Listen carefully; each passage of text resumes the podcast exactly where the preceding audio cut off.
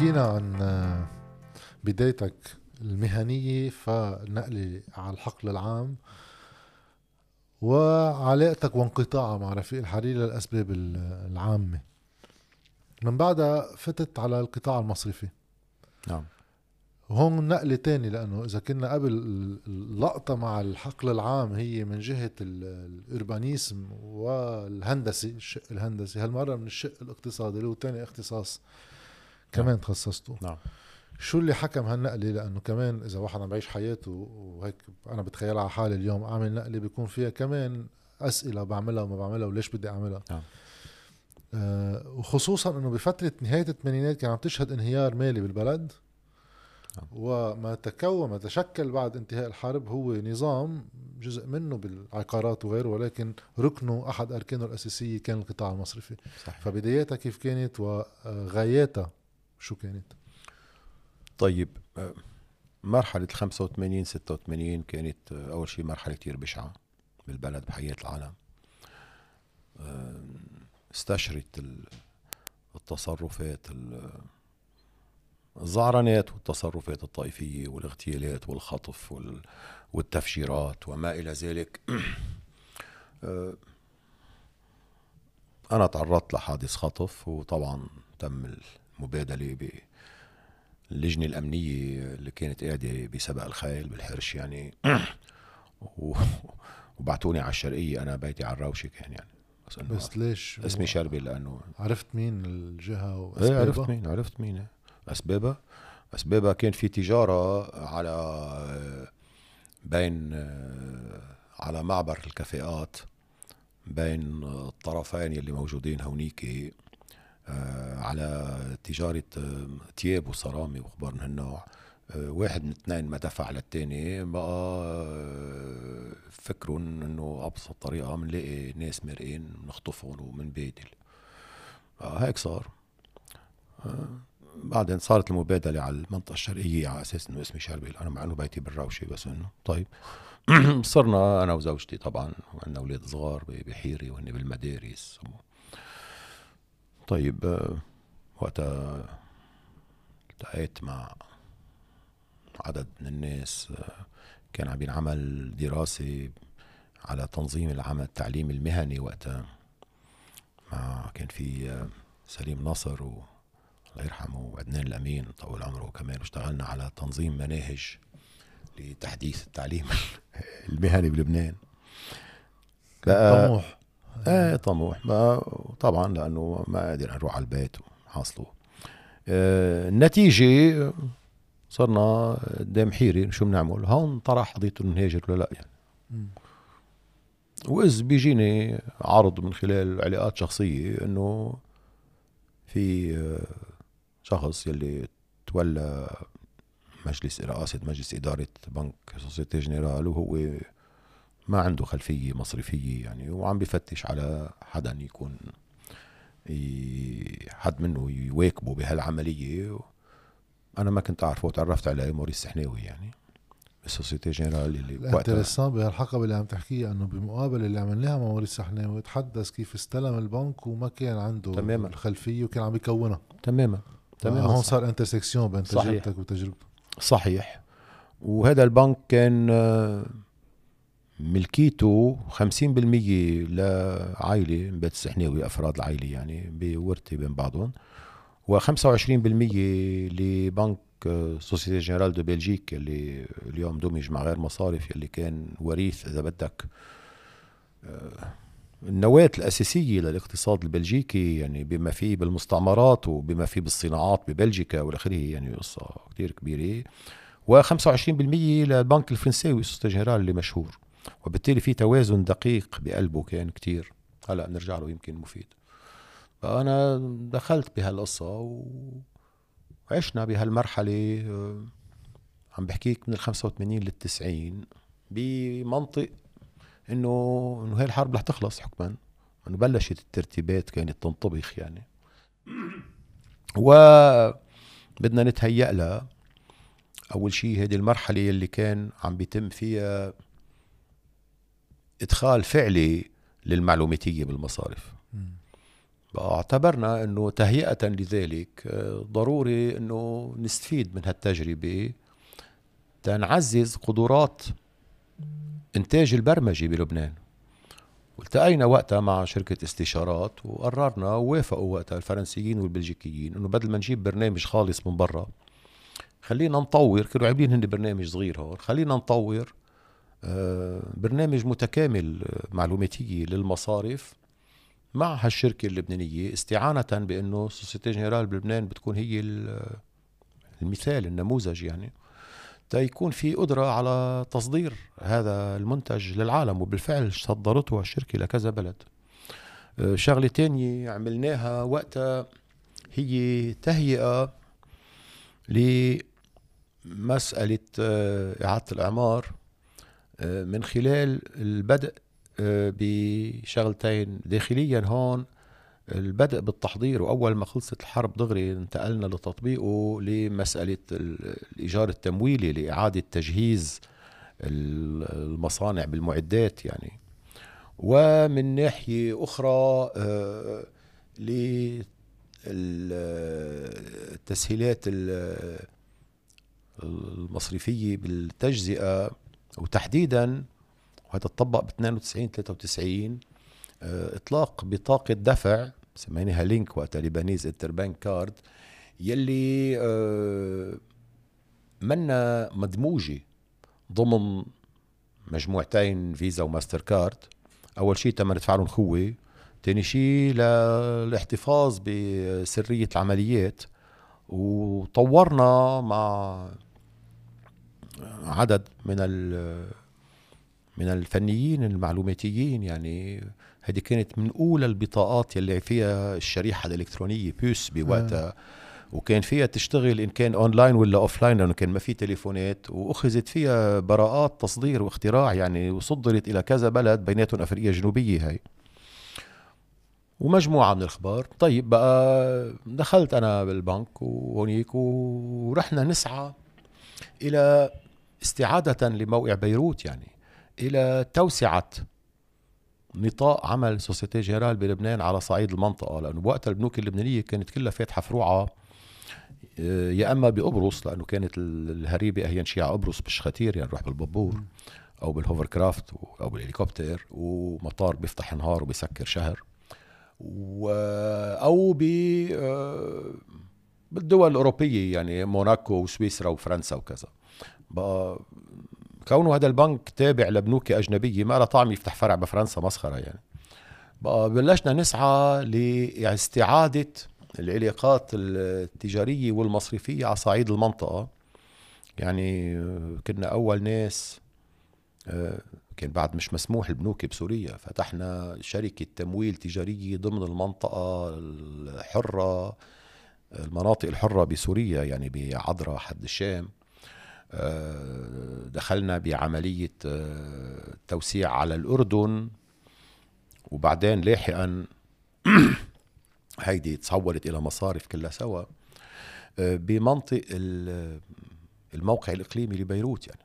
على كل بقى دخلت بالقطاع المصرفي و ومع مطلع التسعينات تعزيزا لمسألة تكوين الادخارات طويلة الأجل. آه، سعينا مع عدد من الناشطين بمجال التأمين لتوسعة آه، أنظمة الادخار الطويلة الأجل آه، أكان لتمويل الإسكان أو أكان لمعاشات التقاعد. وعملنا كمان بال 91 كان بعده لبنان آه، مشطوب من لوائح التسهيلات العالمية.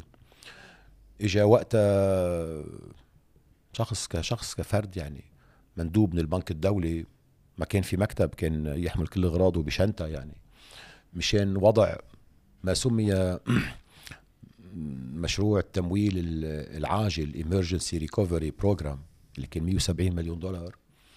جينا نحكي معهم إنه لازم يتخصص جزء منه هيدا لإقامة مشاريع سكنية لأنه نهاية الثمانينات كانت كتير بشعة والهجرة عليت كتير. للجم الميل الهايل إلى الهجرة وثاقب إنه كان وزير الإسكان بوقتها شخص كان معنا بكلية الهندسة بالزمانات قبل ما أخذ غير طريق محمد عبد الحميد بيضون. وجينا اخت... ما أخذ غير طريق. بلا كان أخذ غير طريق. آه. بس بقينا على تواصل. في تجارب كانت وقت نقول إنه بنعرف هالبلد وبنعرف تاريخ بعضنا هاي كلمة مهمة. بقى جينا له خيي وقدرنا نقنع وقتها رئيس مجلس إدارة سوسيتي جنرال اجى بزيارة على لبنان. وبرم وقتها راح شاف كان رئيس الحكومة عمر كرامي وبعدين راح شاف الياس الهراوي كان رئيس قاعد بالبناية بالبوريفاج ولو كانت وقتها ال Coface يعني مؤسسة ضمان التسليفات الخارجية الفرنسية ما بتعطي للبنان. قدرنا نقنعه إنه يحط مبلغ كبير وقتها لتمويل مشروع الإسكاني ل 3000 وحدة سكنية بكل المناطق يعني من صور للدكواني لمجدلية لكذا محل.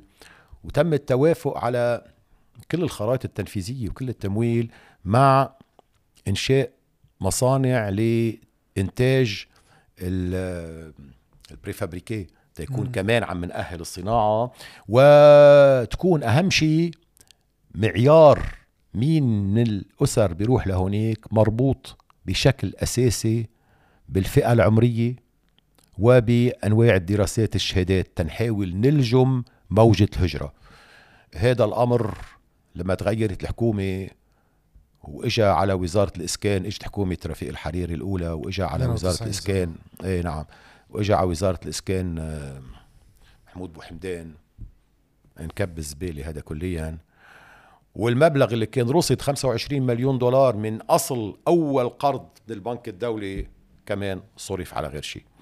بقى الفكرة كانت بالقطاع المصرفي إنه في مسؤولية كتير كبيرة على القطاع المصرفي إنه يواكب مرحلة ما سمي إعادة الأعمار. للأسف هذا الشيء ما صار. يلي حصل هو إطلاق متسارع لمنطق المضاربات.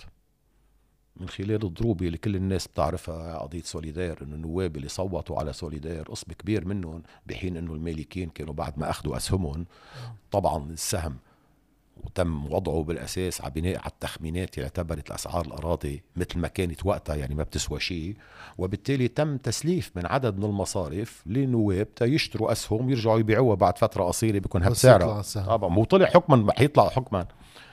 طيب بقى هذا الأمر استمر بهالجو هذا خلال مطلع التسعينات. مطلع التسعينات كان محكوم باقتناع عند الغالبية مش الغالبية الصغيرة الغالبية الكاسحة من الناس إنه هي مسيرة السلام هو اتفاق الطايف صار على هالاساس شو على اتفاق الطايف يعني.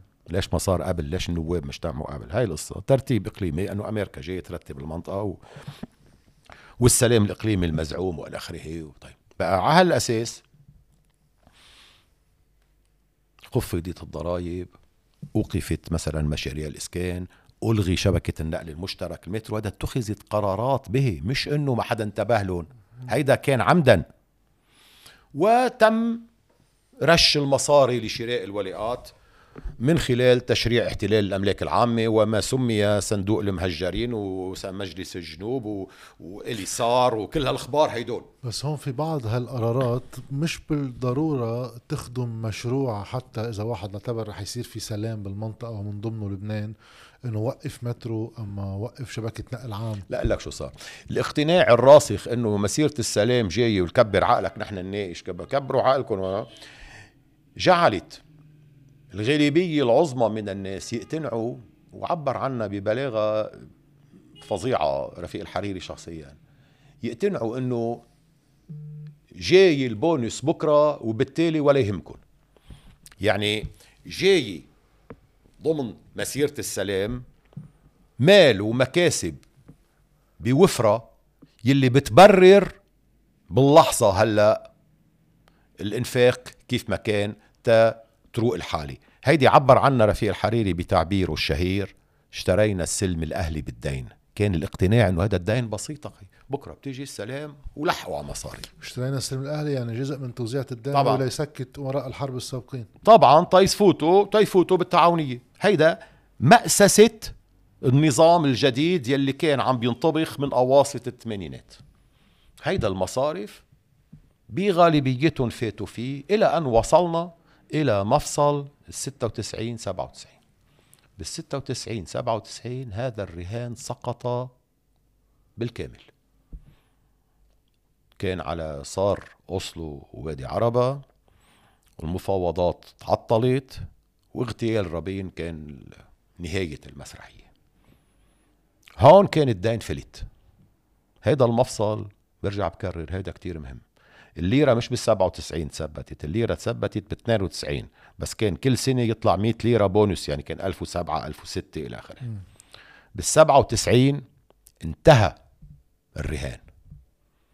أنا بفهم واحد يعمل رهان أنا كنت ضده هذا الرهان.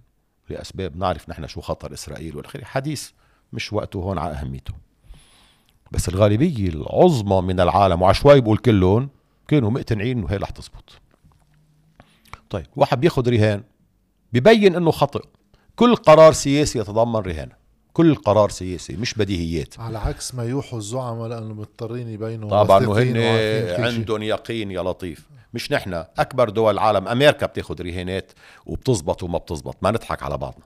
كل قرار سياسي يتضمن رهانا. الشجاعة هي إنه لما الرهان بيسقط الواحد ما يكابر. يلي صار بلبنان بال 97 هو الجريمة.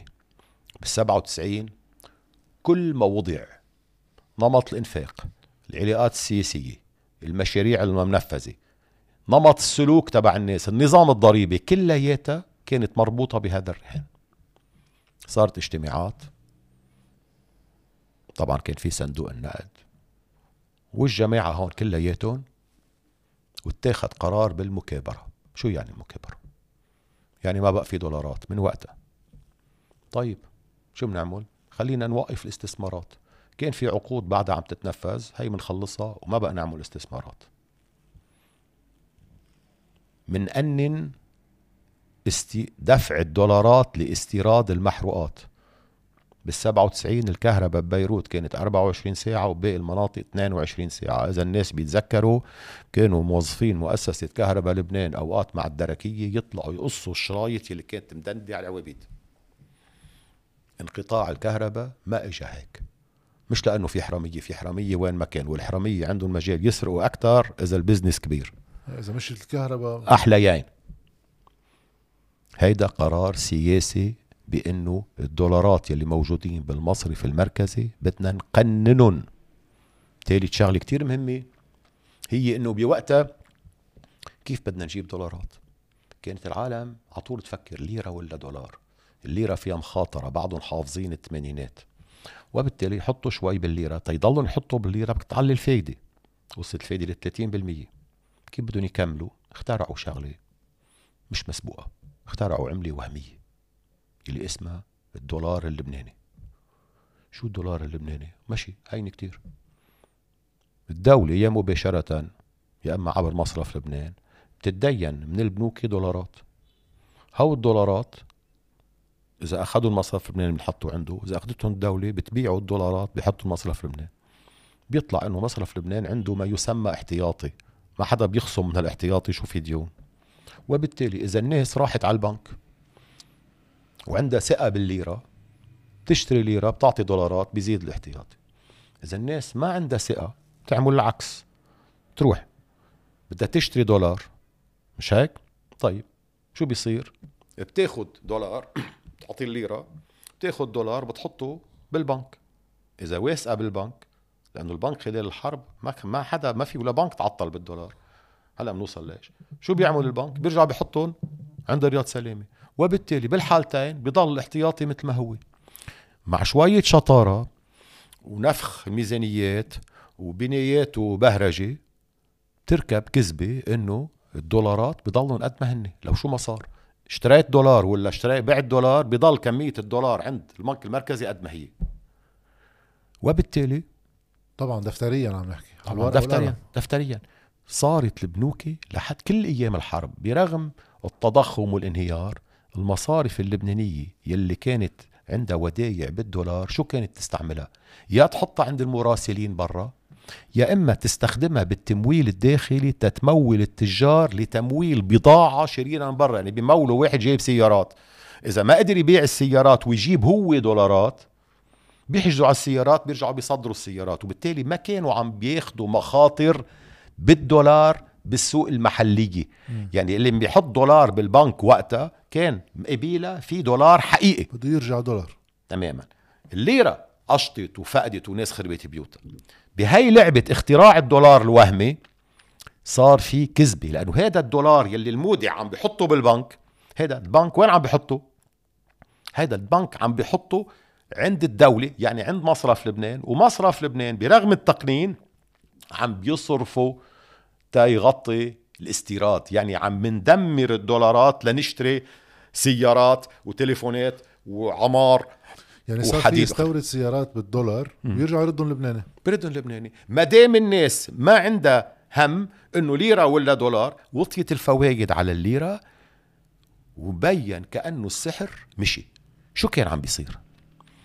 كان عم بيصير آه إضافة لذلك طبعا تم بعملية مخابراتية تركيب جماعة أنا بسميهم اتحاد العمالة العام تفقيس نقابات واتحادات وهمية تا ضربت الحركة النقابية يلي برغم الحرب والطوايف كانت تقدر توقف الحرب يتلاقوا على المتحف وقتها وتعمل اضرابات وتطالب بتصحيح اجور. من ال 96 لل 2011 الحد الأدنى للأجور ما تغير بس يعرفوا الناس. توقفت الاستثمارات وال بدأ التقنين بالكهرباء هو تقنين بالدولارات ووضع المصرف المصارف بلبنان أمام خيار. يا أنتم بتفوتوا بهي لعبة الدولار الوهمي الدولار اللبناني يا ما بتفوتوا. يلي بيفوت بالدولار الوهمي بياخد هدول الدولارات من الناس كودايع بدينهم للدولة والدولة ما عندها ولا مورد بالدولار ولا بشكل من الأشكال. الدول اللي بتتدين بعملات أجنبية كيف بتسكرها؟ بتسكرها لما بتصدر.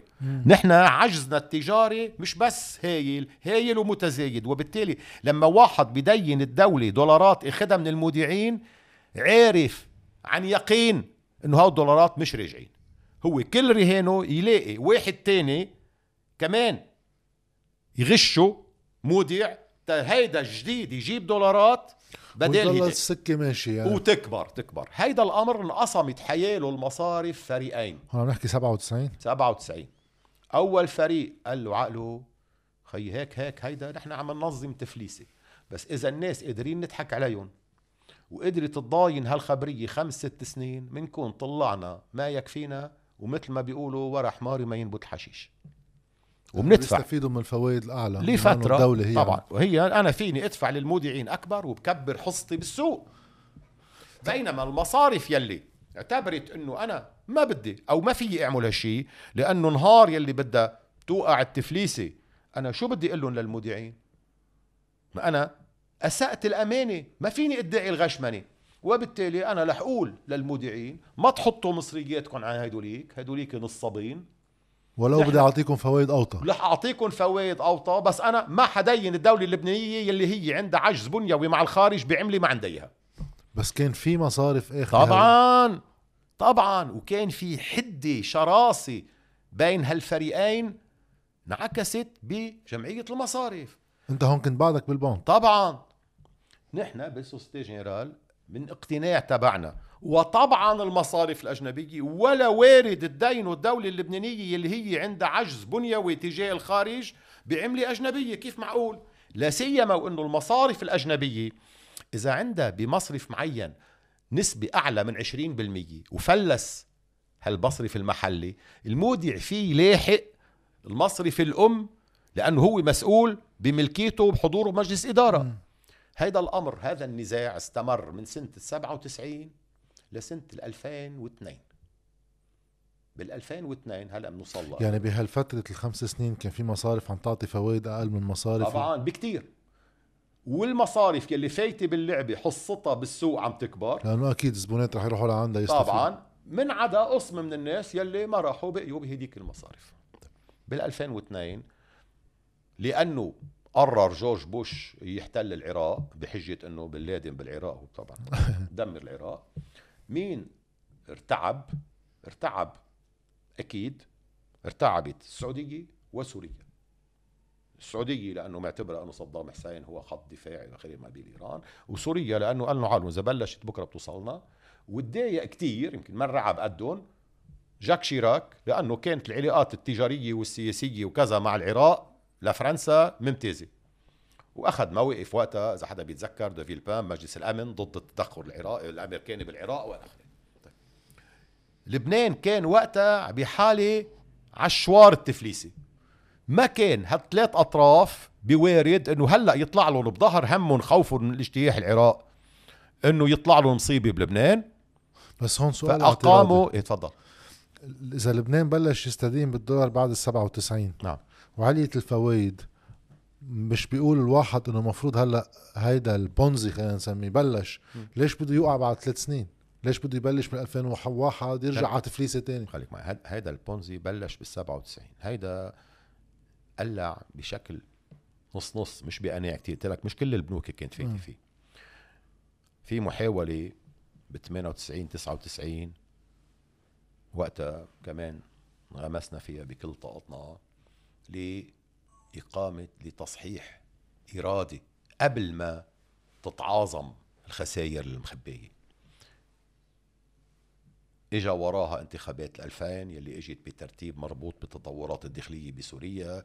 رجع رفيق الحريري وحكومه سليم الحص يلي سقطوه ببيروت. طول عمره. وصلنا بقول لك 2001 إجا جيمس ويلفنسون على لبنان حاكي رئيس البنك الدولي. كل فكرهم هون جماعتنا نحن وقتها كان رفيق الحريري بالحكومة إنه يا لطيف رح يرجع كل شيء مثل ما بعزه. بإيش صرح تصريحه الشهير جيمس ويلفنسون أنتم بسفينة مثقوبة ورح تغرق فيكم كلكم سوا. كانت القصة عن جد على شفير الانهيار المالي. وهيك تصريح بيعزز المخاوف. طبعا. هون حدث مفاجئ ما حدا كان ضارب له حساب ولا حدا مستبقه. يلي متعلق بقرار جورج بوش يحتل العراق. دفع هالأطراف الثلاثة إنه هلأ خيي ضبوا لنا قصة لبنان عملوا ما سمي باريس اثنين حقنة من بضعة مليارات دولارات. يلي سمحت بتثبيت اقتناع واهم لدى اللبنانيين إنه العالم كله هو ما بينام الليل حريص على لبنان. ثانيا إنه الاستقرار مستمر وأضاف على ذلك رياض سلامة قرار بفرض احتياطي إلزامي بالعملات الأجنبية. اللي بعده لحتى هلأ بنحكي يلي حتى المصارف يلي ما بدها تدين الدولة صارت ملزمة. بفترة وجيزة المصارف يلي ما راضية أن تدخل في هذا الترتيب الإجرامي إذا عم نحكي ماليا. عارفين إنه هذه عم إنه التفليسة حاصلة خلينا نأجلها. هودي يا أما صفوا وجودهم بلبنان كليا يا أما خفضوا مساهماتهم في المصارف اللبنانية إلى ما دون عتبة ال 20% لما بدها تحصل التفليسة اللي هي حاصلة حتما ما حدا يقدر يلحقهم. عم نحكي لأنه قانونا إذا تحت ال 20% مش معنيين هن بيخسروا مالهم بيقولوا بلي وبالتالي في مصارف الأجنبية اللي موجودة من هون الفرنسية الهولندية الأمريكانية الإنجليزية وبعض بالمباشر كفروع قسم منها موجود هون من 150 سنة ومصارف كثيرة من الكبريات المصارف اللي فيها مساهمات أجنبية سوسيتي جنرال فرنسبنك إلى آخره المساهم الأجنبي البي إل خفض.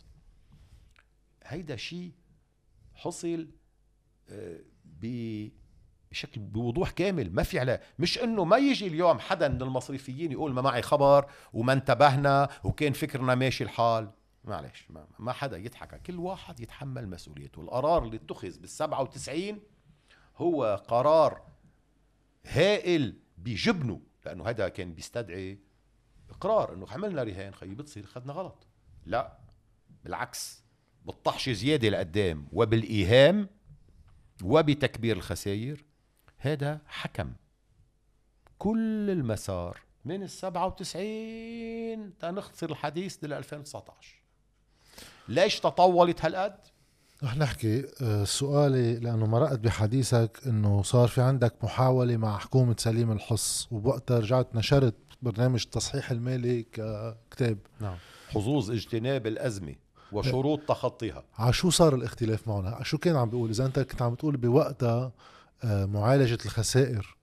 يعني كنت عم عم تدعم من ال 98 لإجراءات بتشبه capital control وبتشبه برنامج اقتصادي مالي. وعلى شو صار الاختلاف؟ لأنه ما مشيت فيه رجعت حكومة سليم الحص نعم آه، طيب لما بالتغير الظروف اللي كانت عم تجري بسوريا تغيرت. مرض حافظ الأسد وظهور بشار تحضير. تماما والتنافس والقلق والى اخره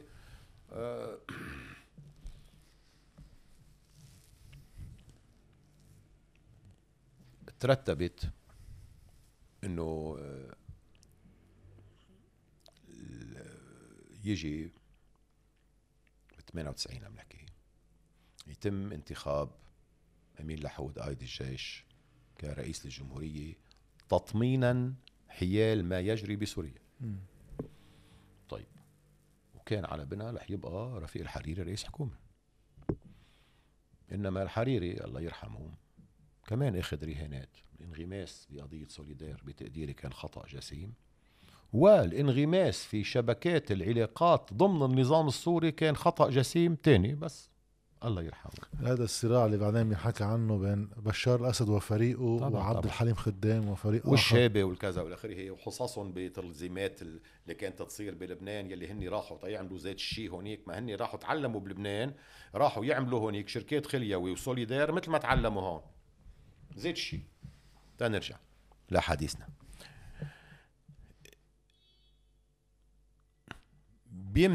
بيمتنع رفيق الحريري عن ترأس الحكومة ربطا بما يحصل بسوريا. يكلف برئاسة الحكومة سليم الحص كان قبل ذلك ببضعة أشهر تحت ضغط يلي جاي من إنه الحالة عم تتكركب بالبلد. برجع للقصة الاقتصادية. إنه تعوا يابا نعمل انتخابات بلدية. ما كان معمول انتخابات بلدية من سنة 63 بقى اجتمعنا مع عدد من الناس من الرفاق والأصحاب إنه تعوا يابا نخوض الانتخابات البلدية ببيروت. بيروت وقتها كان حزب القوات اللبنانية ممنوع وبالحبس سمير جاشا من حزب القوات اللبنانية لا شو بدي أقول لك لكل الع... كلهم جمعوا وعملوا كتلة وحدة وإنه خالصة منتهيه ما في انتخابات ببيروت توافقنا. شو كان عندهم مرشح على اللائحة مع رفيق الحريري و... إيه مع كل العالم مع كل الح... مع كل العالم. وليد جنبلاط حركه كلهم كلهم. كلهم كلهم كلهم وكانوا خلصتها اياها وزعناها طائفيا جينا نقول نحن لا بدنا نواجهها جمعنا مع مجموعة من العالم. هون كنت بعدك بالبنك؟ هون كنت بعدي بالبنك إيه. هون صار في خلاف مع موريس السحناوي كان صديق وقت مش ضرب أنا حد ودغري مع كل شيء يعني. إنه لا ما بتخوض الانتخابات لأنه هاي الانتخابات هيدي الأول كان مقتنع يعني انه عم نعمل منيح لأنه هذه انتخابات بلدية بيروت لها طابع سياسي واضح يعني. ما حنجي نقول مش بيروت مش سياسية مثل ما البعض فلسفه بعدين. كانت لمواجهة هذا المفصل اللي عم نحكي عنه وقضية سوليدير وكل هالشغلات هدول. طيب صار ضغوطات عليه واعتبر إنه أنا وياه بالصورة العامة كتير قراب وإنه لازم انسحب رفضت انسحب صار في خلاف آه، تركت البنك كمان هون صار في خلاف افتراق تاني هذا. طيب بقى اجى امين لحود ورفض الحريري اجى سليم الحظ. جانا اتصال من رئيس جمهورية منتخب كان بعده ما استلم أنا لأني كنت آه، بشتغل بالبنوكي وطالع من انتخابات البلدية. وهو كان مراهن انه جاي رفيق الحريري مش جاي رفيق الحريري بس الاشاعات صارت في قلق وصديقي مكرم صادر وقتها اللي كمان كنا كتير قراب بالمعارك اللي صارت بقلب نقابة بقلب رابطة شو اسمها جمعية المصارف على الموضوع حكيني اللي صار في انتخابات هو كمان كان من الناس اللي منهم معه؟ إيه طبعا. و وجورج أرم. آه أستاذ جورج أرم معروف بهالمجال وبيكتب بمؤلفات عديده اجتمعنا وخلال الأسبوع كتبنا تقرير. هذا التقرير كان فيه رأيين. الشخصين الآخرين بيحكوا شو كان موقفهم. أنا موقفي كان القيام بتصحيح ارادي يعني هيكله الدين والخروج من تثبيت الليرة. فورا. ما كنا بحاجة وقتها ما كانت بعد نهار التصحيح الارادي أكلافه كانت أصغر. بس أكلافه أصغر بكتير. الدين العام وقتها كله سوا كان 18 مليار دولار في منه ثلاثة أو أربعة بالدولار بس للناس يعرفوا شو كنا عم نحكي. يعني أقل من يلي كبهم رياض سلامة على رشوة الناس بما سمي دعم ويلي راح تيلهيهم وتينفع بعض المضاربجية والحرامية أقل بشي أربع خمس مرات مش بس أقل. طبعا. بس تنعرف عن شو عم نحكي. طيب. إيه كان في ناس وتحديدا مش آه، جورج أرم مش موافق على اللي سماه وقتها العلاج الصدمي اعتبروا راديكالي كثير يعني. عم نحكي علاج صدمي قرار بده يتاخذ هذا. مش آه، تعا يابا وبده يعمل خطة مثل هلأ نجيب مئاتي ما في خطة بدك تنفذ. طيب آه، ما صار. بقينا برغم هالشيء نسعى ومع الحكومة تألفت وقتها لجنة آه، ترأسها طبعا رئيس الحص وفيها جورج أرم وبعض الوزراء الآخرين. تجتمع مرتين بالجمعة ونبحث بالأنظمة الضريبية وأنماط الإنفاق والخدمات العامة. ما حأرجع للحديث كله هلأ. طيب آه، لا أخذ بالعلاج الصدمي الأساسي ولا أخذ بالقسم الأكبر من هذه المقترحات. بقى رحنا لأنه كان في معارضات جوا يعني. طبعا مصالح وتخوف. وبقى اجتمعنا بال أنا ومكرم وقتها بقيت الحصن انه خيي نحن مختلفين تاركين نحن عم تاخذوا قرار برأينا خطأ. عليكم المسؤولية. بس نحن النسخة الأخيرة اللي قبل ما تشطبوها وتهلكوها ما كلفوا وقتها ناصر السعيدي وهذا وكمال شحاده يخربوا النص كله سوا. قاموا بالواجب. آه، اجهضت إذا بدك هالفرصة. قلنا له نحن بدنا ننشر الكتاب قال نحن أكيد ما عندي مانع بالعكس بشجعكم كثر خيركم فطلع الكتاب. هيدي مرحلة هذا مفصل محطة هي. آه، ما قدرنا نلتقطها. الفرص لما الواحد بيروحها مكلفه وما بترجع لسنوات يعني. تماما. رجعت بعدين رجعت بظرف مختلف. كمان بتأزم بسوريا ما ننسى. هالمرة ورا ال 1559 بال 2004 لما كمان تألفت حكومة آه، عمر كرامي. عمر كرامي كمان الله يرحمه. وفي صديقي العزيز آه، الياس سابا وزير المالية. بقى قال له نتساعد. نزلنا نتساعد معه. وهون رحنا بمجال كتير واضح يلي هو تصحيح إرادي. والتصحيح الإرادي انوضع له هون تفاصيل والتصحيح الإرادي آه، صار فيه مباحثات جدية مع البنك الدولي ومع صندوق النقد القيام بالتصحيح الإرادي. مثلا هون سؤال تفضل. آه، صندوق النقد اللي ذكرت وجوده من ال 96 و 97 نعم. شو كانت مواقفه خلال هالفترة؟ وهو على عيونه عم بيصير لك. طبعا. عارفين شو عم بيصير ما حدا يضحك حدا. هذا البلف كان يمشي على المعترين بس مش عم بيمشي على صندوق النقد. وليش ما عملوا لا تقارير عالية النبرة ولا شيء؟ أوكي بدي لك. صندوق النقد أنشئ بالعالم لاستباق الأزمات المالية يلي بتطال النظام النقدي العالمي. نحن هاي الخبرية اللي عملناها هون ما عم نطال النظام النقدي العالمي. على أساس بلد صغير يعني. لا نحن عم نشلح بعضنا. نحن عم نشلح اللبنانيين وأخطر من هيك عم ندفع الأجيال الجاية التسجيل اللي موجود وبالتحديد الزعماء بيناتهم على حساب المدخرات وعلى حساب الجيل الجاي يتمتعوا بما يعتبرونها متعة يعني السلطة. نحن قاعدين عم ننهش مجتمعنا وبالتالي بهالمجال هذا صندوق النقد مش كتير معنا. هي أول شيء. تاني شيء صندوق النقد لما الخسارة يلي تراكمت بلبنان بحكم هيدي ضرب الإجرام يلي حصل بال 97 وتعزز وقعوا بال 2002 صار قدام حجم خسارة بلبنان يفوق بكثير ما يحق وفق أنظمته لصندوق النقد يعمل من مشاريع تمويل للبنان. 3 4 مليارات دولار يعني. حسب الكوتا والآخرين لما صارت خساراتنا بال40 وال50 وبالتالي صندوق النقد لا كان كتير معني إنه هيدي لطيفه رح تخربط الاقتصاد العالمي ولا محمس يفوت على شغلة يلي ولو داخلية ومخسرة أهل البلد الجيل الجاي والمدخرات رح تتطلب منه تدخل أكبر بكتير لأنه صار حجمه خيالي ما صار ولا بلد خسارات بهالحجم من ما هو قادر أن يفعل. وبالتالي كان يبعث إرشادات مبطنة بصيغات ملتبسة يلي آه، طبعا نظرا للإصرار والمكابرة اللي كانت موجودة عند الحاكمين هون ما كانوا يعرفوها كثير أهمية. لكن حكيت عن تاني تاني محاولة مع حكومة قائمة. نعم 2004 انتهت بالاغتيالات طبعا. وتبدل مشهد سياسي بالمطلق طبعا. يعني.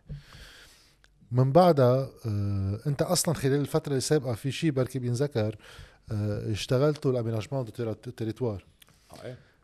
هيدي من أي موقع اشتغلتوا؟ بين 2002 و3 اللي هو مخطط آه توجيهي يعني خطط لل- شامل لترتيب الأراضي في لبنان.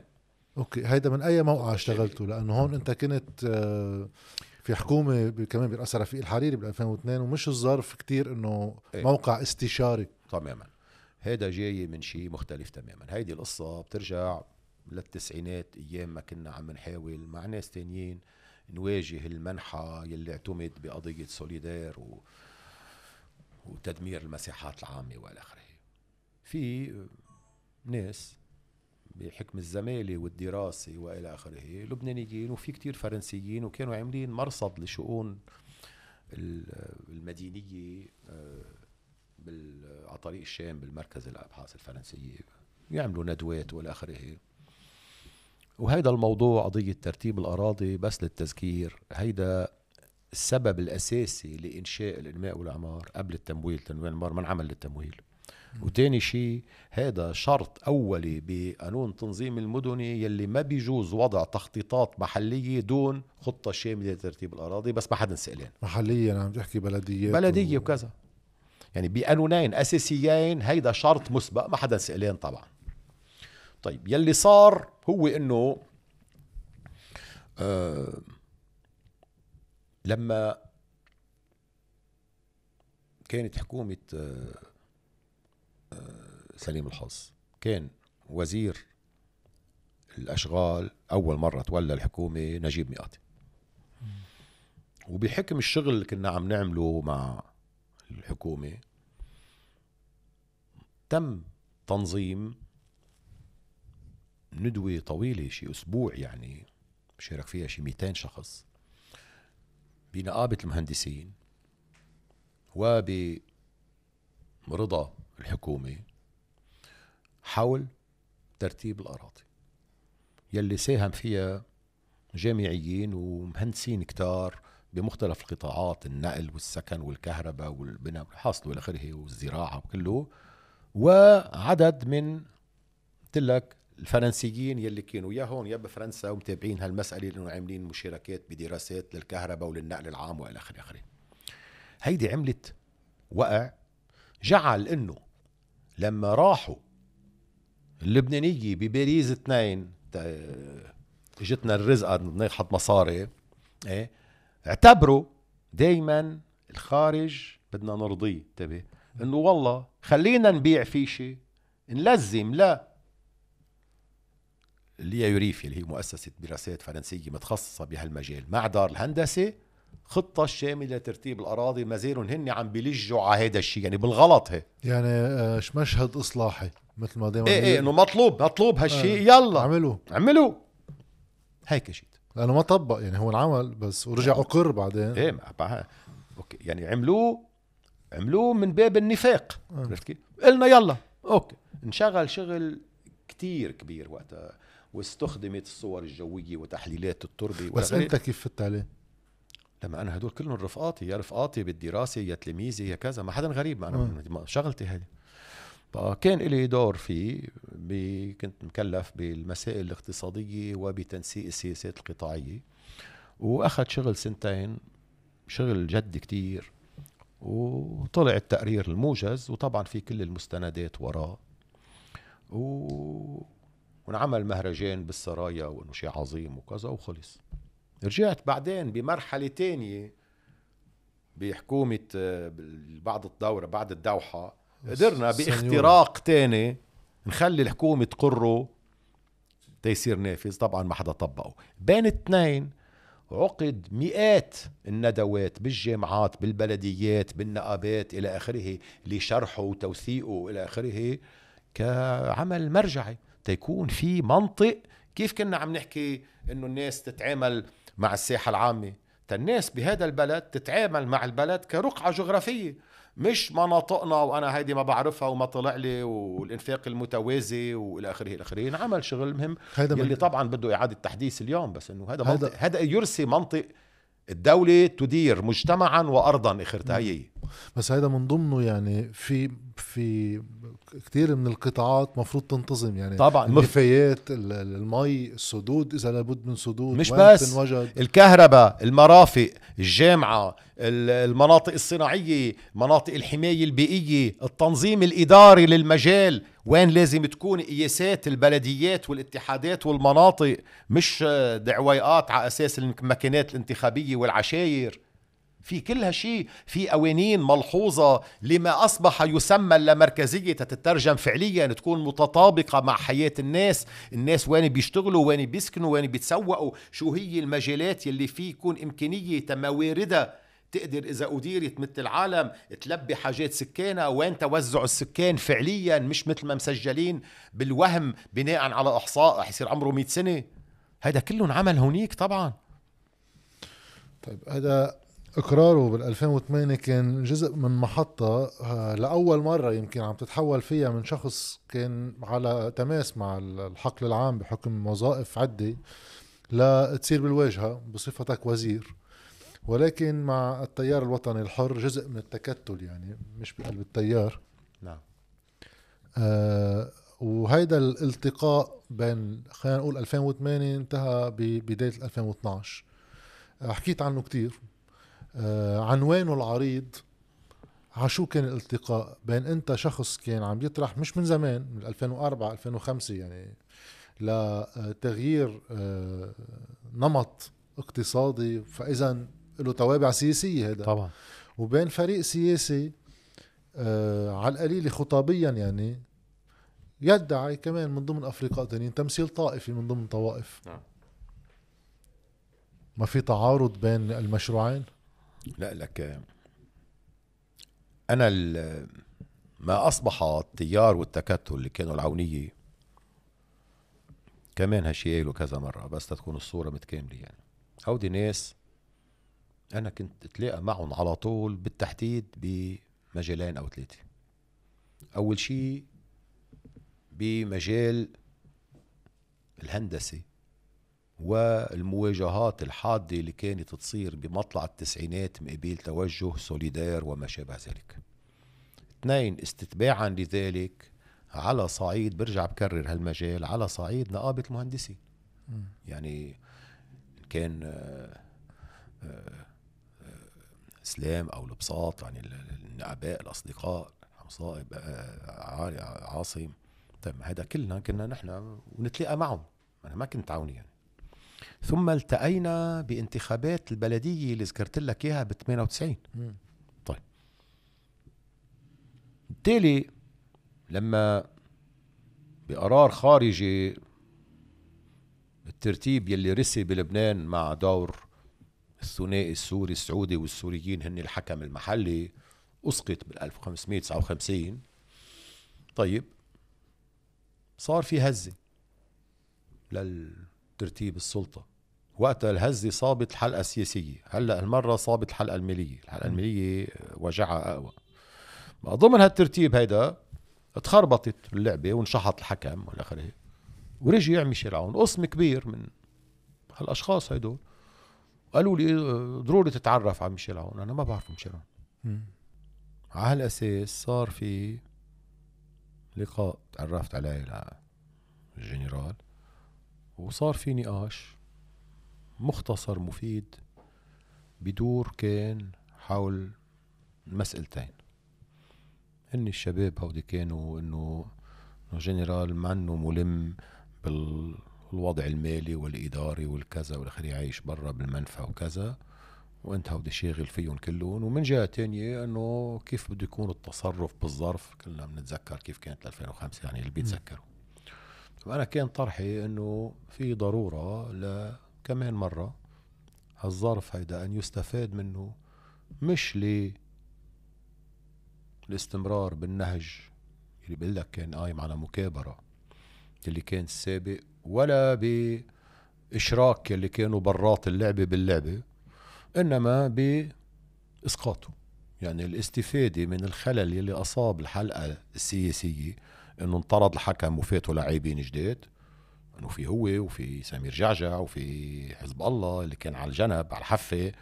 وفي سعد الحريري كشخص كلهم جداد وانه ما بقى مضطرين نكمل باللعبه ذاتها بقى. وكيف بيصير والاخر مبدأ الاختراق إذا بدك. هيدا كان الاتفاق يلي بناء عليه رسيت صيغة للتعاون مع ميشيل عون يلي استمرت ثلاث سنين تقريبا. وانتهت بافتراق لأنه بتقديري هو أخذ الخيار اللي كان متاح البديل عن يلي اتفقنا عليه اللي هو الدخول في في اللعبة يعني الحصة يعني الرئيس القوي والمسيحية والأخبار هودي برأيي هذا خطأ تاريخي وهي الواحد يشوف النتائج يعني. بس هيدا شو كان المرتجى منه؟ افترض ما صار افتراق وافترض هو ضل عليه كانت توقع باتجاه شو كان شو كان يعني كيف واحد من داخل السلطة؟ نعم. إنه هالمرة بطل لا استشارة ولا تعويل طبعا على طبعا طبعا. صار بالمباشر طبعا. شو كان التعويل؟ لو لوين كان مطلوب تروح الأمور؟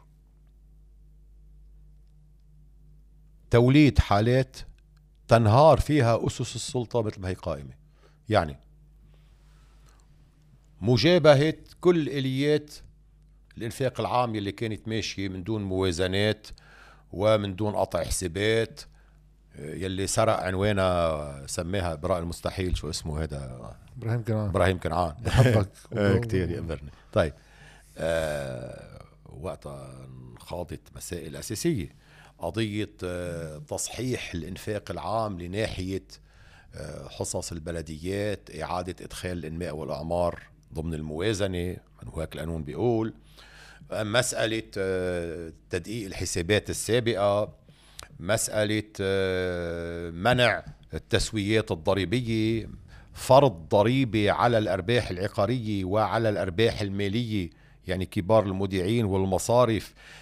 لأنه هيدا هو الشيء اللي كان بوقتها بيسمح بتأمين التغطية الصحية الشاملة وبالتالي في دافع لإحداث اختلال في قلب النظام المالي اللي قائم فرض مواجهات على مسائل مثل الأجور والحريات النقابية يلي بتفجر التركيبات الطائفية من الداخل. يعني إذا بناخد مثل اتحاد العمال العام وحركة أمل وعلي حسن خليل الهدف كان تفجير الكتل الطائفية بخلق التناقضات بقلبها مش بين كتل طائفية حصتي وحصتك شو بيطلع لنا. كل المسائل يلي طرحتهم أنا خلال هالفترة السنتين ونص كانت غايتهم هالشغلتين إصابة مقتلا من التركيبة المالية وتعديل جدول الأعمال لتفجير التركيبات الطائفية من الداخل وإحلال محلها صيغ ذات سياسات عامة تتعامل مع الفئات الاجتماعية العمرية والمهنية والطبقية وما إليه طيب إذا آه واحد بده يتخيل في بعضها يمكن أصلا تم في بعض المعارك عملت نجاحات النجاح دائما نسبي في يكون قليل تيكون واحد يعمل كل شيء بده إياه. نعم. طيب بس كان في إمكانية لتحقيق الباقي؟ لأنه الفريق اللي هلأ صار رئيس جمهورية وقتها رئيس تكتل في ناس بتجي بتقول إنه آه، هولي ما يمكن ما يوصلوا لمحل. يقولوا بدهم أنا إذا بدنا ناخذ مثل هلأ آه، قضية المواجهة على مسألة آه، الأجور والنظام الضريبي والتغطية الصحية بهيدا المفصل هيدي كانت مودية إلى تعطيل الحكومة. أنا كنت كتير سعيد بتعطيل الحكومة. خلي الحكومة تتعطل على هالمسألة وينشق البلد على هالمسألة. مش صحي وسليم أكثر من أنه يصير في تعطيل وننشأ على حجج طائفية واختراعات خزعبلية. شو كان أحسن؟ أنا كان قصدي مواجهة أكيد. شو عم نحكي؟ عارفين الممانعة اللي عم تحكي عنها. عارفين تماما إنه أنا ما بيجي بحكي التغطيه الصحيه ولا عم نرجع نحكيها اليوم لأنه صارت حاجة ملحه وقتها كانت وقتها كانت مدخل لطرح. اليوم صارت حاجة بس بوقتها مين وقف ضدنا؟ وقف ضدنا بشكل أكيد طبعا يلي بدهم يدفعوا. يعني تجار الأراضي وأصحاب البنوك وخير ممثل عنهم وقتها كان شو اسمه فؤاد السنيورة. طيب ومعه جماعة لأنه حاطين لتغطية نفقات ضرائب عليهم. طبعا. كيف لك؟ إيه. وطبعا معه عودي الجامعة محمد شقير والجامعة طيب فهمنا. هذه متوقعة وماشي بعجب يعني طيب وقف ضد مين؟ وقف ضد ممثل حركة أمل. يلي بالندوات يلي نظمها كان باتريك باتريك لوران قبل بأربع سنين مندوب الاتحاد الأوروبي ممثلي كل الكتل الممثله بالمجلس بما فيها حركة أمل. كان ممثلها وقتها أنور الخليل وعلي بزي و وشو اسمه ياسين جابر. وقعوا التزام بإرساء التغطية الصحية المجانية لكل اللبنانيين وللمقيمين بحسب شروط تحدد تمول من الضريبة على الأرباح العقارية والأرباح المالية. رغم هالشيء اجى وقف ضدها. وقال بكل صراحة إنه أنا رح أوقف ضدها هيدي لأنه هيدي نحن دورنا اليوم وزارة الصحة اللي بنفوت فلان وما بنفوت الثاني متعاقد مع فلان مع فلان وعم تضرب لنا مصالحنا وقعد يهدد ويطبش على الطاولة. طيب وقف ضدها كمان اتحاد العماله العام يلي بعد شكوى على منظمة عمل الدولية ضد الدولة اللبنانية يعني وزير العمل لأنه عم بيطرح التغطية الصحية الشاملة لكل المقيمين. إيه شو المنطقة للدعوة؟ آه لا ومش بس لحاله. وفي عندك كمان اتحاد الصناعيين يعني نعمة فريم وقتها. سبحان الله هبط عليه الوحي بعت زيت الشكوى على زيت المحل زيت النص 30 صفحة. هو وغسان غصن وشو اسمه حسن فقيه و... وشو اسمه بسام طلايس وهودي. شو الحجة؟ إنه بهالطريقة هيدي إذا هيدي ممولة من الضريبة مش من اشتراكات يلي بيدفعها الأجير ورب العمل بينكسر التعاضد بين أطراف الإنتاج. لهلأ ما في حدا بيشتغل بعده عم يتذكرها بال... بال... بجنيف بمنظمة عمل الدوليه ما بيفطس ضحك. يعني شافوا عجايب بس مثل هيك بكل دول العالم مطرح موجوده هي لا هادي. إذا عم بتقلي شو الهدف؟ إيه الهدف طبعا. أنت كيف بتخلي مقاربة الحياة العامة تنتقل من قصة شد عصب الطوائف والعنتريات بيناتهم والرشوة وال استزلام للخارج من هي جدول الأعمال لجدول الأعمال يلي بيقدر مخاطر بيشوف فئات اجتماعية فئات عمرية مهنية طبقية كيف بيوزع الأعباء والمكاسب بيناتهم. كيف تنقل من هاي لهي لا بدك تكسر هديك بدك تواجهها. إنه كان, كان في رهان إنه نحن رايحين نفجرها. هي بكل وضوح شو كان في يعني. كان في يقين واضح إنه أي أي منحى بياخذ البلد لهون هو صراع. طبعا. بس بدنا الصراع هيكون عنوانه مش هي إيه ما كان الصراع بقلب التكتل. إنه منا سر يعني علقت أنا مع فادي عبود تشبعنا وقتها. على هي القصة بالذات. مش عم باخذك مثل بسيطة قصة فادي عبود. بس عم بقول لك أنا إنه الأمور خيارات خي. عم نحكي بوقت بال 2010 2011 يلي البلد عايم بالدولارات إجونا لأنه صار سعر البترول 120 دولار البرميل. يعني تماما نقيض اليوم. اليوم عايشين بشح بالمرة. وقتها كنا عايشين بوفرة ما حدا في يتخيلها اجت بعجيبه مش بفضل حدا هون طبعا. انهيار 2008 وأسعار النفط. و... أسعار النفط بشكل أساسي أسعار النفط محلقة ودلق الدولارات الدولة عم تتدين ثلاث مرات أكثر من عجزة مش عايزه المصريات بس لحقوا اجوا شو نعمل فيهم بدنا ننفع البنوك ما نزعلهم والاخر يا أخي طيب بهيك ظرف كان في اقتناع عندي كمان برجع لك قرار سياسي ما في يقين في مراهنة كان في مراهنة وكان في نقاش مع ميشيل عون وإنه إيه مزبوط عم تعملوا وأنا ماشي وكان يطلع بالتصريحات. نحن رايحين نقلب جدول الأعمال بالمواجهة. وبضمن هيدا الإطار صار اللقاء مع رياض سلام اللي مرة حكيت عنه. إيه طبعا. وكان الحديث معه في حال بلش يلوح انهيار بالأفق. طبعا. بس شو كان استباقا؟ شو المؤشرات وشو الخطوات الاحترازية وشو الخطوات التصحيحية اللي بدك تكون ملتزم فيها طبعا؟ شو لكن؟ طيب بين حديث رياض سلامة بوقته وما يفعله اليوم في افتراق ولا في الافتراق الأكبر إنه ما في حكومة أصلا ما في حكم فوق ما في رياض. حكم. ما في حكم. بلبنان ما في حكم. عندك أنت مجموعة اللي هن زعماء الطوائف هودي شغلتهم شغلتين. يوزعوا بالقدر اللي فيهم يوزعوا لما في مادة بضاعة بونبون رشوة تيخلوا الناس بحاجة لهم هي بسموها الوفاء.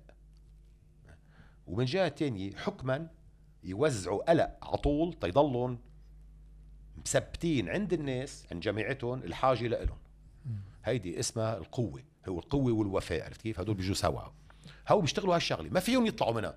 وإلا بيبطلوا عندهم هالدار وبطل عندهم الموقع بس هو يقدروا يوزعوا على طول. ويقدروا على طول يعالجوا القلق من دون ما تروح على الحرب. بدك عنتريات كتير بس بتضلك تضبطها. منها هيني بدها شطارة هاي. انت بحاجة على طول تقدر توزع تجيب موارد. تجيب موارد في حلقة تانية اللي هي الحلقة المالية يلي هي هي ما يسمى بنوكي طبعا يلي مثل الأوادم بالحد الأدنى تركوا. عم لك هودي الباقيين هون. يلي هيدول بيسجلوا أرباح وبيعلنوا أرباح وبيعمروا بنايات عظيمة وبيعملوا حفلات آه، آه، sport وأخبار وقد ما معهم مصاري. sponsoring قد ما معهم مصاري. بيروحوا بالثقة هاو. ويلي منسقين كلهم سوا مع قائد أوركسترا اسمه رياض سلامة. ولا واحد بيخسر ولا واحد بفلس وأرباحهم على طول باللوج. عرفت وخساراتهم مخباية لا سيما من خلال اختراع عملة وهمية. هيدي ضرورية تغذي الأولانية. وهيدي بدها تجيب كل سنة 20 15 مليار دولار. بدها تخلي يلي جابوا قبل يلي هن 200 300 مليار دولار مصدقين إنه مصرياتهم موجودين في حال هن طاروا. وبدها تخلي شوية سيولة تبركي حدا بده يسحب بدفع له هاللعبة الدقيقة هاي منا أقل دقة من لعبة هيدوليك. طيب وعندك حلقة الثالثة يلي هي منا خارج اللي هي خارج موجود في الداخل يلي هن كل الأطراف يلي فيها ندعيهم. كان سين سين هلا وسعنا البكار يعني. صار في إيران وفرنسا وأمريكا كلياتهم وتركيا كلهم موجودين هون. هودي ليش مهمين؟ هو مهمين لشغلتين. أول شيء هو مهمين لأنه هيدول بالنسبة للحلقة المالية بالحشرة يلجأ إليهم تيجيبوا مال سياسي. شو ما كانت اسمائه تاني شيء هيدول الحلقة السياسية بحاجة لإلهم تتفرجي كل زعامة عند جماعتها إنه هي شيء مهم بالعالم. إنه الزعيم مش بس يقدر يعنتر مقابل هديك ويعمل شد عصب ويفرجي إنه هو ما في منافس لإله. بها بده يكون هو كتير مهم على الصعيد العالمي والإقليمي يعني يستقبل ويعمل خطابات وبيفسر شو لازم يعمل بوتين وبايدن وماكرون وخامنئي والى آخره. طيب. اذا آه، هي التركيبة هيدي ما بتترك مجال للتعامل مع ناس كبشر كرجال كنسوان ككبار كصغار كأغنياء كفقراء كصناعيين كمهندسين كشوفيرية أبدا. لأنه إذا فت بهذا الموضوع صار بدك تعمل مفاضلة. أي قطاع بدي أعززه أي فئة مين بده يدفع ضرائب يطلع أي منفعة. ببطل في جماعتي ببطل في جماعتي بتنفجر من الداخل. هيدا ما كنا نسعى إليه وما زلنا. الفرق أنه وقتها كان هالمسعى من باب التقاطع تنحدث اختراق بقلب السلطة. مع ميشيل عون غير فكره برأيي خطأ جسيم. شفنا وين وصلنا. اليوم وكانت بأيام بحبوحة فظيعة ما قلنا فضل فيها بالصدفة. اليوم نحن بحالة إفلاس شديدة. إلنا كل المسؤولية عنا لأنه كانت محتومة. والطرح اليوم ما بقى اختراق. أصبح واجب إنقاذي ملح. لأنه هذا المجتمع عم بيتبدد. بهذا الانتقال بين نفس الوجهة بس انتقال بالظرف آه، تحول البلد من محاولات الاستباق لانهيار وقع. نعم. آه، خلال هيدي الفترة آه، خط انتخابات بلدية حطيت لها شعار سياسي. طبعا. كنت بمظاهرات 2015 كمان بشعار سياسي. ولكن لحدية 2016 15 16 بهديك الفترة كنت بعد ما لجأت لتكوين مجموعة سياسية منظمة تصير حزب نعم. هذا الشيء صار اليوم نعم. آه وكنت أعلنت إنه هذا صار استباقا للأزمة ببيانات طلعت بال 2018 تحديدا. وقع الانهيار. السؤال هو آه تحولك من محاولة العمل السياسي إما آه، بالاختراق بمواقع محددة وإما بالتحالف أما الاستشارة. نعم. للخوض المباشر. نعم. في رهان كبير هون صار على شغلتين مفروض تقديري. اولا الناس تمشي بمواجهة مباشرة. نعم. بس بما إنه طرحكم هو في تفاوض الرهان الثاني اللي بده مفروض يتلاقى معه هو بعض القوى السياسية تقتنع بأنه في ظرف صار بيحتم الانتقال يصير بطريقة أول شيء بهالاتجاه ثاني شيء بصورة سلمية نعم. طيب هيدا البرنامج طرحتوه مع بداية المظاهرات عام 2019 نعم. اليوم بعد سنتين وكم شهر بتلاقوا بعضه صالح بعضهم الرهانين صالحين على ناس بالسلطة وناس من المجتمع ناس تكون قوة من تحت وناس تقابلكم على نص الطريق. لك الظرف بطبيعته ما زال مستمرا.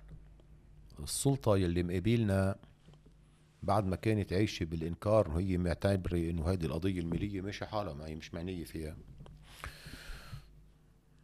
تيقنت إنه لا الظرف هو ظرف انتقالي. يعني ما بقى فينا لا نرجع مثل ما كنا ولا نكمل مثل ما نحن. أخذت وقت. أول ما تيقنت هالشي نظمت صفوفها. خير دليل على ذلك إسقاط الشكل المتخبط يلي كانت ماشية فيه الأمور تحت أيام حكومة دياب مع الأزار وهدول بلجنة تقصي الحقائق كمان يعني فيها كل المجموعة. كانوا عم بيسبوا بعضهم بس هونيك اجتمعوا كلهم.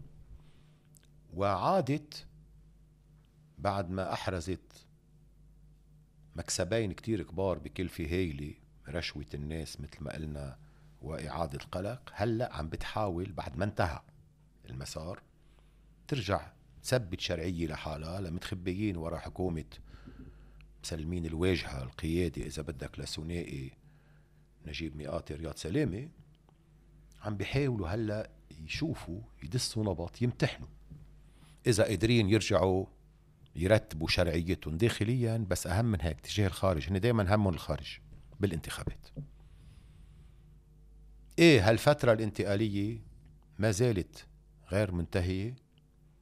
كلفتها كانت باهظة أكثر بكتير ما كنا بنتصور صراحة وفترتها طالت أكثر بكتير مما كنا بنتمنى وبنتصور حقيقة. هيدا الشيء ليش وشو بنعمل على أساسه؟ ليش؟ لأنه درجة المهارة يلي موجودة كل واحد بحقله عند الحلقة السياسية والحلقة المالية كتير عالية. ونكون واضحين درجة المهارة عند يلي بيسموا حالهم معارضة كتير منخفضة. كتير. شي فكروا إنه بالعياط بيمشي الأمور شي فكروا إنه بالشعارات هلأ فكروا إنه جابوا مصاري للانتخابات يعملوا مكانات انتخابية. للأسف. سبق مستمر بين قديش بضل في قوى بهذا البلد تواجه تصفية المجتمع. وقديش الدمار بيكون سد الأفق. لأنه كل ما الدمار بيزيد كل ما في ناس بيقول لهم عقلهم ما بقى تستاهل. خلينا نمشي. بس بنفس الوقت وهيدا الموجع إنه لما الدمار كان محدود كانوا قليل كتير يلي مستعدين يقوموا بتصحيح إرادة يستبقوا الانفجار.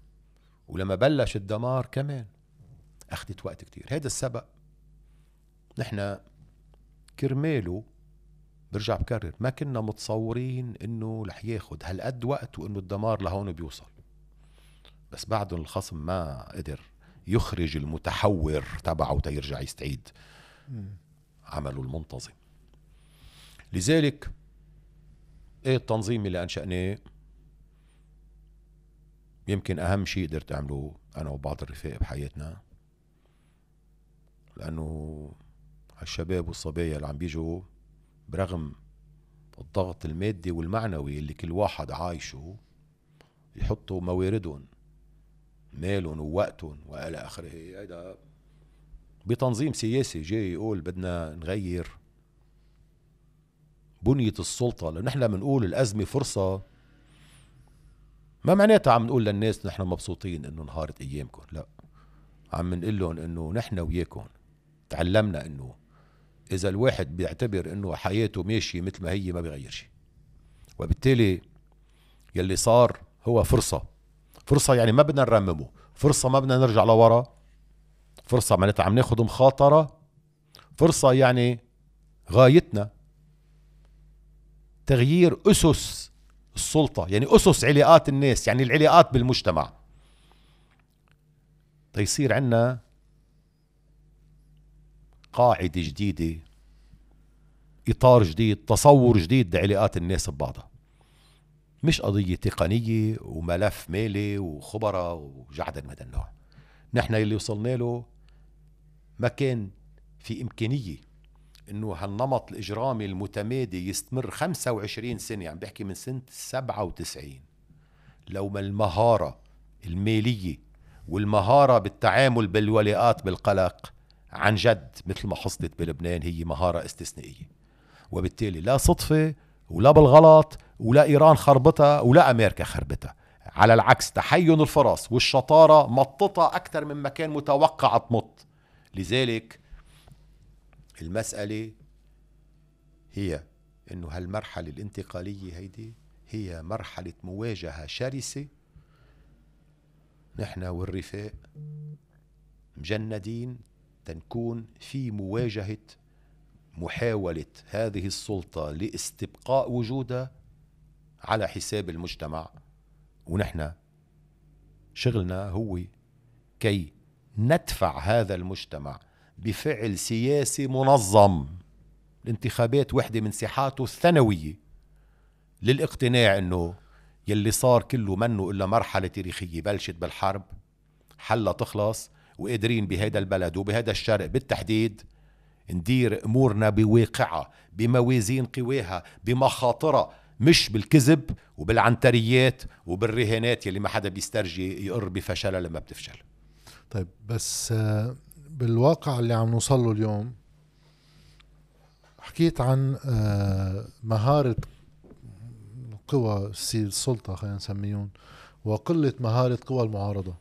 اليوم قدام انتخابات. اولا عم نشوف تفريخ لقوى معارضة لأن صارت آه، كسيبة. في كتير ناس عم يتموضعوا هون. وفي كتير محاولات وحتى في بعض جهات عم بتقول إنه جايين نساعد بالتمويل. نعم. بس لتجميع المعارضة. نعم. وقتها ينحكى عن مواطنون ومواطنات بينحكى دائما إنه آه، صعب الحديث معهم دائما بقصة الجمع وكأنه أنتم منكم مع هيدي الفكرة. في كتير ناس بيقولوا إنه هيدا الشيء منيح لأنه هيدا بياخدنا على انتخابات كقوة آه، موحدة. بنظر الناس صار فيهم ياخذوا أصوات أكثر لأنه بيقدروا يراهنوا عليهم أكثر أول شيء هل صحيح إنه أنتم منكم مع هذا الطرح هيك توحيد كل قوى المعارضة؟ وثانيا إذا صحيح ليش؟ حسب الواحد عن شو عم بيحكي. توحيد قوى المعارضة ما بعرف شو يعني توحيد قوى المعارضة. مساعي جمع أكبر عدد من الناس والأطراف حول طرح سياسي بفصل معين قضينا كل حياتنا نشتغله. لو هين وبينجح كان بينت. اليوم المسألة مش خبرية انتخابات. اليوم المسألة محاولة هذه السلطة بكلفة ما مسبوقة بالعالم تثبيت شرعيتها بصيغة جديدة. هي. نحن ضد هالشي أحسن شيء بنتأمل وتطير هاي الحكومة الزعران يلي موجودة ويخافوا وما يعملوا انتخابات ويضطروا يدخلوا بتفاوض على إرساء شرعية فعلية لدولة بالبلد. معناتها بنترك لهم ساحة الانتخابات؟ لا. أكيد لا. نحن موقفنا بهذا الموضوع كتير هين. هو التالي. نحن في عنا معاينة وعنا طرح. اللي هن ست سبع نقاط. يلي بيتلاقى معنا بصدقية. نحمله على ويلي ما بيتلاقى معنا لو شو ما كان مهضوم وحبوب هو خصم. نحن لما بنجي بنقول لحسن نصر الله ولا ميشيل عون ولا وليد جنبلاط ولا نبيه بري ولا سمير جعجع تعال تفاوض لأنك أنت عاجز. وهيدا جدول التفاوض. عم نحكي جد. بتزبط ما بتزبط نعمل واجبنا. نحن مش كل ثلاث أربع شباب عاملين صفحة فيسبوك بصير بدنا نرضخ لهم لا بدنا نطهن كمان بدهم يتفاوضوا هذا جدول الأعمال. والموضوع كتير واضح وما عندنا ولا تردد. وبالتالي وعندنا معاينة للظرف وعندنا مواجهة سياسية على عناوين محددة. كل من يأتي ويناقش ويتلاقى معنا على هذه المسائل بنحمله على كتافنا ما فرقانه معنا نحن نجيب نايب أو نايبين أو ثلاثة. كل من إيه بالمبدأ بس هلأ مش وقتها لأنه ما بعرف شو. وكل من بيطلع لي بخطابات يلي بمؤداها بتفوت بجوقة الطوايف يعني هو مع إيران ومع أمريكا ومع السعودية مدري شو. هيدا بكل وضوح. خصم. مش نص نص خصم. مثله مثل هوديك. مثله مثل هوديك. ما في فرق. هذا موقفنا وهو واضح جلي. طيب من الفريق الثاني بما إنه أنت اللي عم تقول إنه الانتخابات هي آه، من الغاية بحد ذاتها بل هي إذا فيها تجمع. إذا شافوها مش ضابطة ما بيعملوها شو هيك لا آه. آه. شو بيكون بعد الرهان على الجزء من الطرح تبعكم اللي هو التفاوض على الفريق الآخر؟ لأنه إذا عم يعمل انتخابات هو هجوم. طبعا. وإذا عم بيعمل هلأ محاولة رجع على الحكومة هو هجوم. إذا طاولة حوار هو هجوم. إيه؟ هو معتبر حاله كسبان. الخصم معتبر حاله كسبان أكيد. طبيعي أساسا. مشان هيك نحن بدنا نفتح المواجهة. نحن عم نفتح المواجهة على قضية معلش عم نعمل مواجهات نحن منظمة على مسألة ما تبقى من الطبقة الوسطى مثل ما بيسموها يعني المهن الحرة وما تابع. ما تبقى من الأجراء النظاميين يعني اللي مصرحين عنهم في عندهم اشتراكات بالضمان الاجتماعي اللي مفلس محروق آه سماه ما في شيء. ما تبقى من الموظفين في الإدارة العامة معلش من الإداريين ومن المعلمين ومن العسكريين. لأنه أنت اليوم هذا المجتمع لو ما كان جسمه الأساسي تأثر وأصيب بنتيجة 25 سنة قوة ووفاء. و25 قبلهم عنتريات وحروب ما كان رضي باللي عايشه. وبالتالي نحن بدنا نتعامل مع الناس بواقع اطر مش بالجملة. لما بتحكي مع كل الناس كأنك ما عم تحكي مع حدا بأطر منظمة بمهن بقطاعات إلى آخره لدفع إلى مواجهة تفرض توزيعا معينا للخسائر. يعني لما نيجي نحكي نحن عن التغطيه الصحية الشاملة عن مجانية التعليم. خي المودع ما المودع من مصر بنوك مفلسة. بدك تعطيه مصرياته منين بدك تعطيه مصرياته؟ بدك تعطيه مصرياته من خلال إنه بفترة يمكن طالت لأنه هدروا كتير أموال خمس سنين عشر سنين يرجع هالبلد في قيم اقتصادية بتخلي هالوديعة يكون لها قيمة. ما هي الوديعة مش طارت وديعة يلي طار هو يلي مقابل الوديعة. يعني القيمة الاقتصادية المقابل الوديعة طارت. نحن إن كانوا أفراد أو مؤسسات كل مين بيقرر ما يهاجر ويبقى هون. كل مين بيقرر عكس اللي عم بيصير يحط مصاري تيشغل ناس تيصدر تشو ما كان. هذا هو كمان بيكون له دين غير المودع. وفي الناس يلي ما عندها مصاري أساسا. هودي ما خصهم بس بنحكي عن المودعين. الحلقة الماليه بس تمحي الخسائر وتدفع الناس وتلهيهم بيطلع الدولار ونزل الدولار. هو كمان لهم دين. لما عم نحكي عن توزيع عادل وهادف للخسائر وعم نتناول فئات مهنية وقطاعية بمؤسسات معينة يلي يلي كانوا دايرين أساءوا الأمانة ويلي سرقوهم عارفين إنه عم بيقوموا بسرقة موصوفة شو عم نعمل؟ عم نعمل على فكفكة هالكتل السياسية يلي مقابلنا فكفكة هالحلقة المالية اللي هلأ مستقواية وهاجمة؟ لتشكيل جدول أعمال يعني بيصير الحكي عن غير شيء ببطل الحكي عن شو قال جورج إرداحي وشو عمل البطار وما بعرف شو. بيصير الحكي عن مين بده يدفع اليوم تنأمن وجود واستمرار وجود ناس بهذا البلد. ما يهاجروا خصوصي الشباب واللي عندهم كفاءات مهنية معينة. كيف بدنا نحمل إنه هالخسائر تتحول لتضحيات؟ لأنه عارفين إنه هيدي بعد خمس سنين ويمكن بعد أربعة ويمكن بعد سبعة رح تنقلنا من هون لهون. يعني في مهن رح تتغير في وظائف رح تطير في أنظمة عمل رح تتغير. هيدا كلياته إذا مش جايين يلي بدنا نتحالف معهم. عارفين عن شو عم نحكي؟ لشو بدي إياهم؟ لشو بدهم إيانا هن؟ هن جايين. يلي فكروا بعده عن سذاجه رح أعتبر أنا. إنه هلأ بنظبط وأخذنا شوية أصوات بركي مرت الجاي بطلع نايب وبعد خمس دورات بصير في أكترية.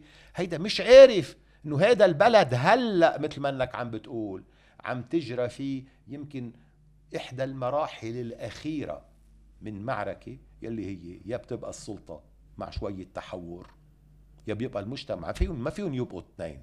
تيبقوا اثنين معناتها رجعنا محل ما كنا. يبقى المجتمع بأي صيغة يعني؟ يبقى المجتمع واحد يقول انه المجتمع بيطير عم تتحدث عن شو؟ لأنه الناس بكل بساطة بتقول إنه المجتمع اللي عايشين هون. لا لا. إيه طيب عظيم. العالم اللي عايشين هون أول شيء بدنا ما ننسى إنه العالم اللي عايشين هون بيطلعون 3 ملايين ونص لبناني وفي شي مليون ونص سوري وفي باين اللاجئين الفلسطينيين يمكن شي 150 200 ألف واحد 200 ألف واحد. الباقيين معترين خصوصي النساء والشغيل المعترين اللي كانوا يجوا يشتغلوا هون تيبعتوا 100 دولار لعائلتهم هودي ثلاث ارباعهم أو 90 راحوا. بالفئات العمرية. نحن الفئات العمرية اللي بين ال 20 وال 50 سنة أساسا الهجرة كانت ماشية طوال 30 سنة الماضية. أساسا هيدي كان يهاجر بين ال 20 وال 50 سنة تقريبا 50% من كل مجموعة عمرية. هلا النسبة عم توصل لل 70 و 80% عم بحكيك من اللبنانيين.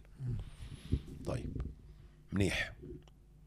اليوم الهجرة اللي عم بتطال الفئات يلي قادرة تهاجر يعني اللي عنده شهادة اللي عنده خبرة اللي عنده مهنة عم تنعكس مش بس على أوضاع الأسر عم تنعكس كمان على مؤسسات. خي شو ما كانت المؤسسات؟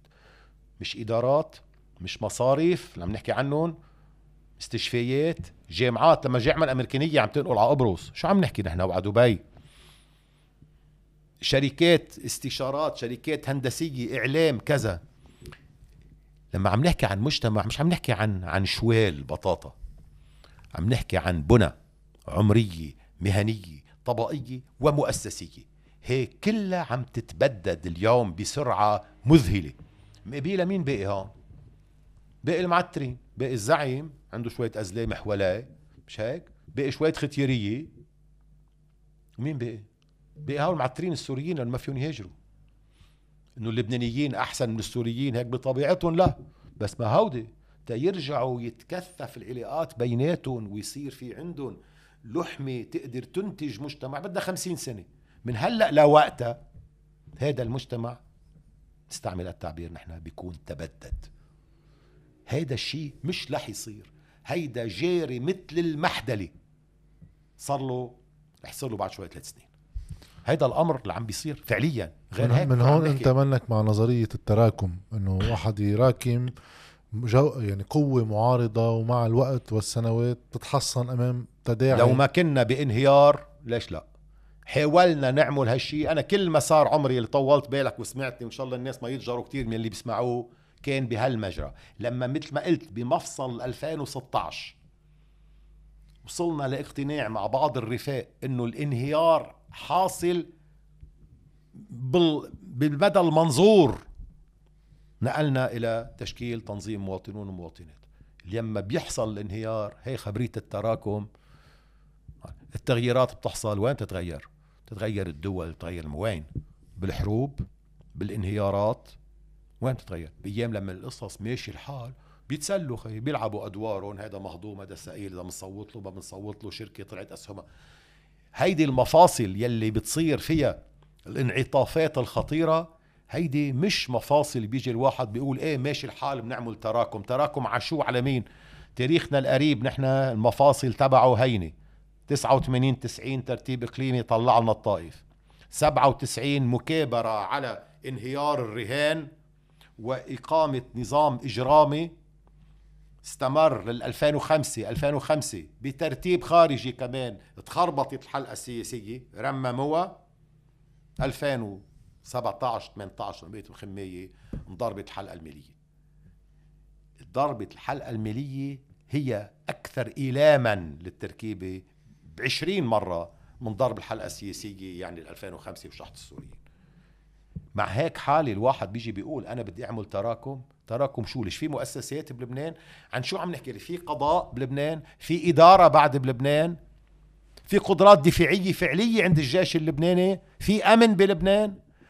بتلفت على المخفر بيقول له ما فينا نجي ما معنا بنزين بالسيارة. بتذهب بتقول له بطلعكم بسيارة؟ بيقول لك لا ما بطلع أنا بسيارة مدنية أنا عسكري. ما إنه مبسوط بكون قاعد آه، قريت نومي ما إنه ما في بنزين. شو عم نحكي؟ عندنا حكومة نحن عندنا مجلس نواب عندنا مجلس نواب حدا مصدق الخبرية؟ ما في شيء الأطر الشكلية طارت الأطر الشكلية والمؤسسات الخاصة طارت. كيف في واحد قدام هالشيء يتصور إنه ترى في الوقت إنه الوقت متاح؟ كيف معقول؟ بيضحك على حاله؟ طيب من تاني ميلة إذا آه، صعوبة الرهان اللي أنتم عم تراهنوه إنه يعتمد على إقرار بعض قوى السلطة القائمة بحتمية تبديل تبدل شكل النظام السياسي بلبنان وإرادة موازية معهم إنه بدهم يعملوا تغيير إرادي. يعني بدك تفرضوا هذا هذا بدك تفرضه بالمواجهة. بدك تفرضوا عليهم. هن هي العجزهم بتصور ما في حدا بقى في يدعي إنه مش حاصل. القلق عم بيطلع. بس تيطلعوا من أدوارهم بالهينة هيك مش هينة. لذلك المواجهة هي العنوان المرحله مش حكي هذا. المواجهة شو يعني؟ يعني جماعتهم يلي هن جماعتهم مش جماعتهم المعترين مش سائلين على المعترين.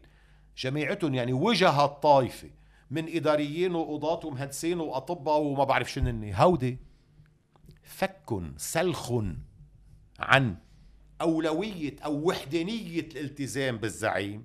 يطلعوا لعنده يقولوا له يا معلم خربت الحكاية. مش بس بيوتنا خربت معيشتنا خربت عائلتنا خربت وانت مش رح تزبط. اسمع مني بدنا نطلع من التركيبة. هيدا الأمر هو بالتحديد يلي بيستدعي من جهة إنه الطرح يكون واضح وفي ناس عارفين شو المخاطر اللي عم بياخدوها إنه القرار اللي عم ناخده كمان مثل كل القرارات يتضمن مخاطر ما حدا يضحك على حدا. مش في مشكلة وحل ودواء بيشتري من الفرماشية. شو الطق الحنكه؟ بس هذا بيستدعي كمان من خلال المواجهة تعديل موازين القوى وجدول الأعمال ضمن كل وحدة من هذه المجموعات السياسية اللي بيسموها طوائف. خيي يضلوا يحبوه للزعيم ما مشكلة. الزعيم اليوم خبرية إنه بدك تعلق له مشن أو إلى آخره بنكون يا عم نضحك على حالنا يا أما عم نقوي له عصبه لأنه هو بيصير بموقع الدفاع. مش هيك؟ إيه؟ يا إما عم نحضر حرب أهلية ما بعرف شو عنه عم نحكي جد ولا عم نحكي مزح وبالتالي كل واحد يضل يحب زعيمه ويلاقي له علل إنه حرام وما قدر وظلموه اللي بدكم إياه وضحى اللي بدكم إياه بس مطلوب شغلة وحده هذا الزعيم عاجز بحكم الدور يلي أنتو عيطينه إياه ويلي الخارج عيطيه إنه يتعامل مع الواقع يلي عم بدمر لكم حياتكم شخصيا انتو وعائلتكم واولادكم والى آخره. ودكانتكم ومؤسستكم ووضعكم الاجتماعي. عم نتعامل مع المسألة بهالإطار. وبالتالي لما عم نقول مواجهة على مسائل يلي تثبت عجز هذا الزعيم بموقعه عن تعامل معه.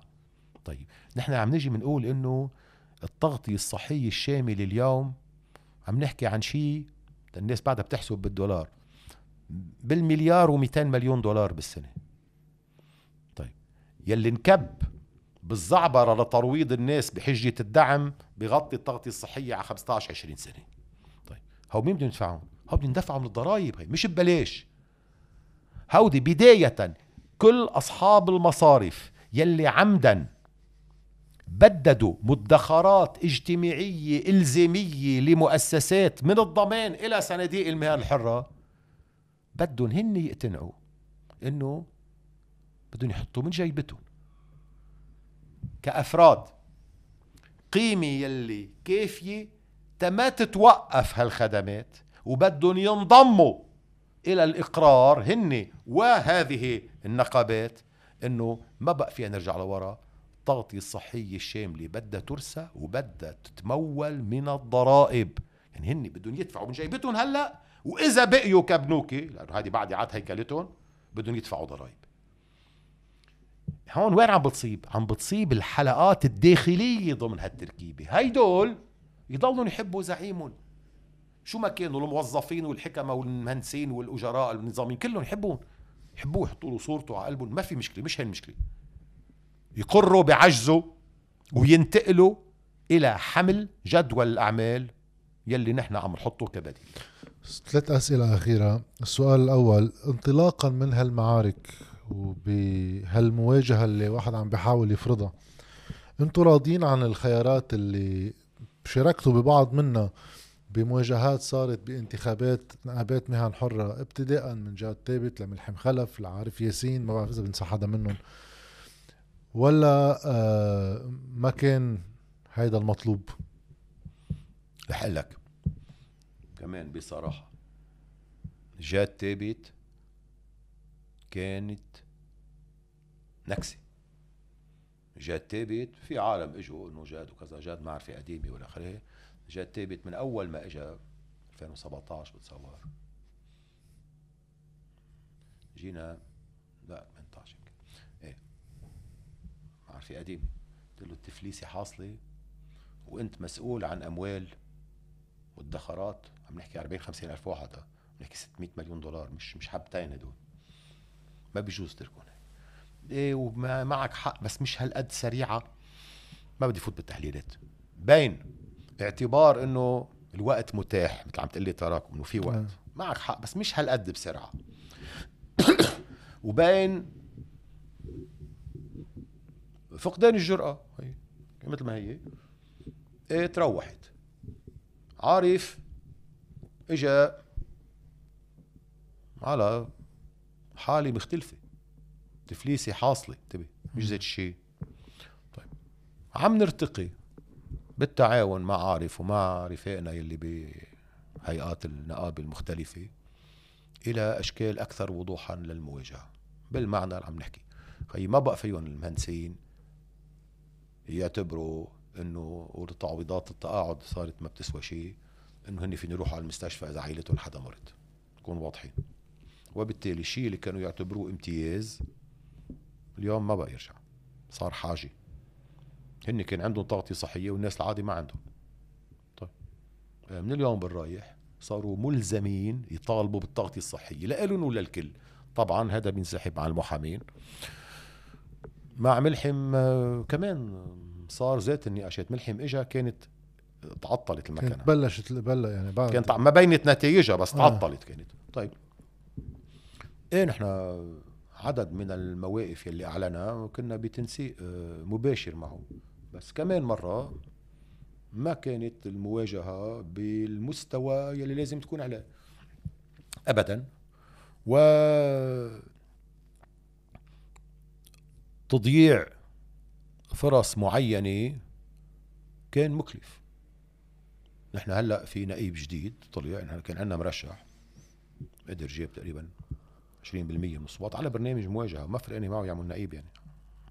ضغطنا بشكل فظيع تيترشح يعني. طيب طلع نقيب تاني يلي صوتت له كل الأحزاب.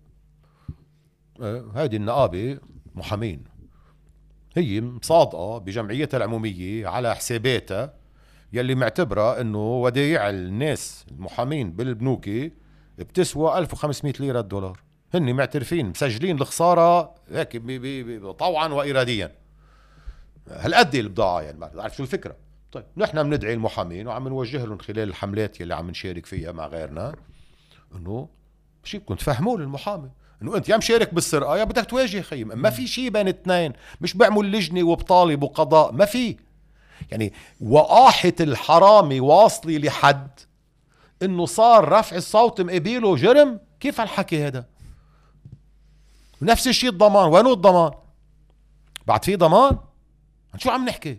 الضمان اليوم ما بيغطي من كلفة الأدوية والاستشفاء مش كلفة أدوية والاستشفاء كلفة المشاوير يلي بده يعملها الزلمة على الضمان تياخذ المرشديات بليهم طيب شو ما نبهنين إحنا للضمان؟ كيف يعني؟ تارك مصرياته يا ودايع يا سندات خزينة بالليرة بالبنوك أو مع أو مع الماليه كيف يعني؟ اليوم هيدا كله استحق معلش هيدا له صدفة عفوا. هيدا نتيجة حتمية ولو تم تأجيلها بشطارة لنظام سياسي اقتصادي اجتماعي. هذا هو التحدي ما بتصور أي واحد مسؤول في مقابل هالشيء يعتبر إنه هيدي شيء مهني وهذا ملف وهذا بنشوفه بعدين وبنعمل تراكم.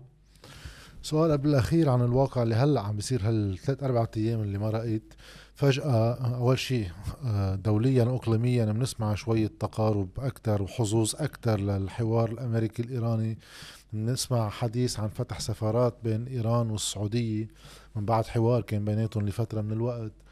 وتوازيا حزب الله آه، بيرجع على الحكومة للقضايا المالية. وفجأة بيطلع قرار مصرف لبنان. كل البنوك اللي بتحب تشتري دولار من عندي بعطيها دولار على سعر المنصة. وبينزل سعر الصرف بالسوق من 33 ألف ل 23 ونص امبارح. هذا كله صار بأسبوع. وهلأ جاي عاموس هوكشتاين تنحكي بالحدود بالجنوب وفي انتخابات بعد ثلاثة شهور. نعم. هل كتير من المبالغة واحد يربط معطيات خارجية مع معطيات محلية؟ أم ما في شي منه. وهل ممكن لغاية إجراء انتخابات واللي أنت سميتها إعادة تجديد شرعية السلطة القائمة يصير في مظاهر بتشبه سادر قبل الانتخابات 2018 وشوية تريح ساعات كهرباء وتوطية سعر صرف ولا كمان هيدا من المحال؟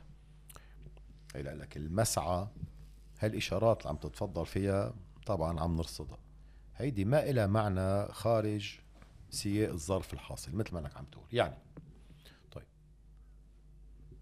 اجت هي الحكومة مثل ما بقول بال بناء على التكليف المزدوج يلي هو صندوق نقد. هن هيك بسموه هو ما في شيء منه. وانتخابات. شو يعني صندوق نقد؟ صندوق النقد يعني ترتيب الحلقة المالية ما حدا سألان عن الناس وكذا ما حدا سألان. وانتخابات يعني تجديد شرعية. هذا الكلام. كيف تركبت الحكومة؟ فيها كل الجامعات. مفهومة. جامعة السلطة. لقيوا خبرية تما يجتمعوا. على أساس إنه بهالوقت بنشوف أخبار التمويل الخارجي كيفية بس نحن مش قاعدين جوا. وبالتالي إذا طلع شيء خبرية إنه صندوق النقد بده يوطي معاشات الموظفين أو يشحط نصهم مثلا نرفض ونعترض نحن ما كنا جوا. آه. ما كنا جوا. كان شو اسمه هذا سعاد الشامي ويوسف الخليل ورياض سليم. ما كنا جوا. طيب. هاي الخبرية هي أول شيء صندوق النقد ما حنطول الحديث منه بهالجو بالمرة بس إنه حديث تاني. طيب شافوا إنه بهيك حالة مش ماشي الأمور. الدولار عم بيطلع جربوا يستوعبوا باستعراضات ضربات سخيفة طبعا ما مشيت. اتحاد العمال العام. جربوا خبرية المنح وما المنح ما في مزوط لنمشي المولد مشان وزارة الاتصالات والى آخره. بتقديري. انضغط على رياض سلامة إنه بدنا هذه مثل ما رايحة مش ظابطة لسه. كب شوية دولارات حتى لو كان ما بقى في شيء تنهديه شوي. هيدي نشتغلها خلال يومين ثلاثة. هذا التعميم إنه وصلنا الكوتا وما آه. شلنا الكوتا وما أدري شنو. طيب. ما في يكمل هيك. عطيت شوية مفعول بس مش كتير. بس الناس بتقول كتير إنه 19000 ليرة بثلاث أيام. إيه لا لا. ما في كمل كتير هيك؟ وين بدي أروح طيب بتقديري اقتناعي قد أكون مخطئا إنه راح قال لهم شباب هيدي ما فينا نكمل فيها. هيدي بدكم أنتم تخترعوا كذبة من عندكم. يعني اعملوا حالكم راجعين على الحكومة. طلعوا الشباب يعني موقف حزب الله الظهر نعيم قاسم كان إنه ما بنرجع بعد الظهر طلع البيان المشترك هني وأمل. بيرجعوا الحكومة. ليش راجعين على الحكومة؟ قال تيناقشوا الموازنة؟ آه الله أكبر الموازنة. هلأ الموازنة. هلأ الموازنة مشكلة بالموازنة. هلأ بيقولوا لك إنه الموازنة لأن صندوق النقد طلبها. إيه هو الشعب اللي هون لو ما طلب صندوق النقد عن أبو الموازنة لشو الموازنة؟ هلأ المشكلة بالموازنة إنه بدهم يحطوا قديش رح تطلع معاشات تبع موظفين وزارة الشباب والرياضة. وأي وزارة أخرى لهذا السبب؟ بدهم يحطوا قديش بدهم يحولوا مصريات لسفارة لبنان بما بعرف وين تما صاحب البنايه يشحط الشباب. بدهم يحطوا مقابيلها إشياء من هالنوع. سعر الصرف أصلا ما نعرف شو هو. لا ما بيحطوها بالليرة ما بيحطوا بيحطوها هيك بتفهمها هيك انت شوف السطر. طيب كثير مهضومة هي كثير مهمة. هيدي رح تفرجي إنه ما في إيرادات. هلا الإيرادات جاية من طبع الليرات. لأنه الكهرباء ببلاش الاتصالات عمليا ببلاش عرفت كيف؟ الدولار الجمركي إلا محل ما بيلطشوا لأنه ما بعرف التي في اب 1005 وإلى آخره. وراحوا موظفين وزارة المالية بدنا نعليهم ها آه طيب عظيم. لكن قضية الموازنة رجعتهم على حكومة يلي إجت حاجة لتخفيف النزيف من عند رياض رح تورطهم بأجل مش بعيد. يمكن هلا بيعملوا حالهم ما خلصت الموازنة وأجلها. ما هي مش خالصة الموازنة معك إيه هي مش. وقتها بعد بكير. ياخذوا وقتهم. إيه نأجلها بس بنفس الوقت رجعت تصالحت الحكومة. يعني حيجربوا هلا بشوية توك شو وكذب على التلفزيونات إنه رجع التفاؤل بس بعد ما خلصت الموازنة. لأنه هن بيرتاحوا هلا جمعتين ساعة رح تطلع الموازنة؟ يا عين. خد بقى على الموازنة بقى المواجهة مستمرة. هن محشورين لازم نحن نتحمل المسؤولية اللي علينا بالمخاطرة وبالوضوح. ليش؟ الناس ما تيأس بس مش أكتر من هيك. وما تلتهي بأدوار تافهة إنه ياي وكذا وعلقوا لي صورتي على زاوية ال- الشارع اللي بيودي على البيت عندنا بالضيعة. حكيت جملة هذا كان سؤالي الأخير بقى ساعدتني بالوصول له وحكيت عن ناس ما تيأس. من بعد ما حكينا ما بعرف قديش صار الوقت حكينا مطولا آه كثير شباب آه بيحكوا باليأس من واقع البلد وعم تترجم أصلا بهجرتهم من السياسي وثم من البلد فيزيكلي يعني إذا بيقدروا. كيف بعد هالتجربة الطويلة اللي مرقت بخيبات على الصعيد الحقل العام عم نحكي أكثر من نجاحات لواحد يقدر يوصل للمحل اللي هو بيتمناه. اليوم وأنت يعني بالعمر بطلت شاب بالفكر إن شاء الله مديد العمر. آه بيبقى في محل للقدرة على المقاومة اللي تحتاج أمل لأنه إذا واحد ما عنده أمل آه أكيد ما إنه مضطر ليضيع من وقته ولا من جهده. بقى قصة اليأس والأمل وما بينهما. إيه لا في أجوبة كلاسيكية ما حنعمل نستعيدها يعني معروفة بالأدبيات. خيي لك. أول شيء ولو أتت متأخرة ولو أتت بكلفة أعلى بكتير مما كان بيكفي تكون نحن اليوم بخضم مواجهة تاريخية أساسية. بحياة الفرد وبحياة البلد لبل بقول على صعيد الإقليم كله سوا. وبالتالي نحن مش إنه عم نحضر حالنا لشي مخبيين وشي نهار بده يصير. نحن بنصها هلا تنبلش. تاني شغلة حكيت سألتني من شوية التنظيم. طيب ما هذا العمل التنظيمي مش بس دوره إنه يكون في هيك مجموعة مثل ما بيقولوا بنشبه بعضنا نعمل شلة يعني. إيه. لا. هذا شغلته يجني الطاقات إنما أيضا إحنا بنقول كلمة الاقتدار معناتها تحويل الظروف والخبرات وإلى آخره هي اللي موجودة إلى قدرة ذاتية عند كل واحد لأنه مش كل الناس بداية بالمقابلة سألتني على شو اللي بيخلي يوعي الفكر النقدي إلى آخره. إيه طيب هيدي مش متاحة لكل الناس على طول خاصة إذا الوضع صعب بالتالي ال ال ال- التنظيم له هذا الدور أيضا يعني يخرج ناس عندهم الفعر النقدي الفكر النقدي وعندهم الثقة إنه هن قدام المسؤولية المسؤولية عبئها مش شمة هوا اللي فكروا إنه شمة هوا هذا الأهبل المبسوط بياخذ نمرة زرقاء فيه بلا مثل بعض القصة يعني ما لها ولا تأثيرها. اللي مش عارف إنه هو اليوم إذا بده يتحمل المسؤولية خي لازم ما ينام الليل بمجرد ما تطرق الفكرة على مخه يعني. طيب هيدي هالقدرة هيدي بدك تبنيها نحن التنظيم هيدي غايته. هالاعتبارات أول شيء إنه هلأ المعركة ماشي هلأ مش بعدين هلأ.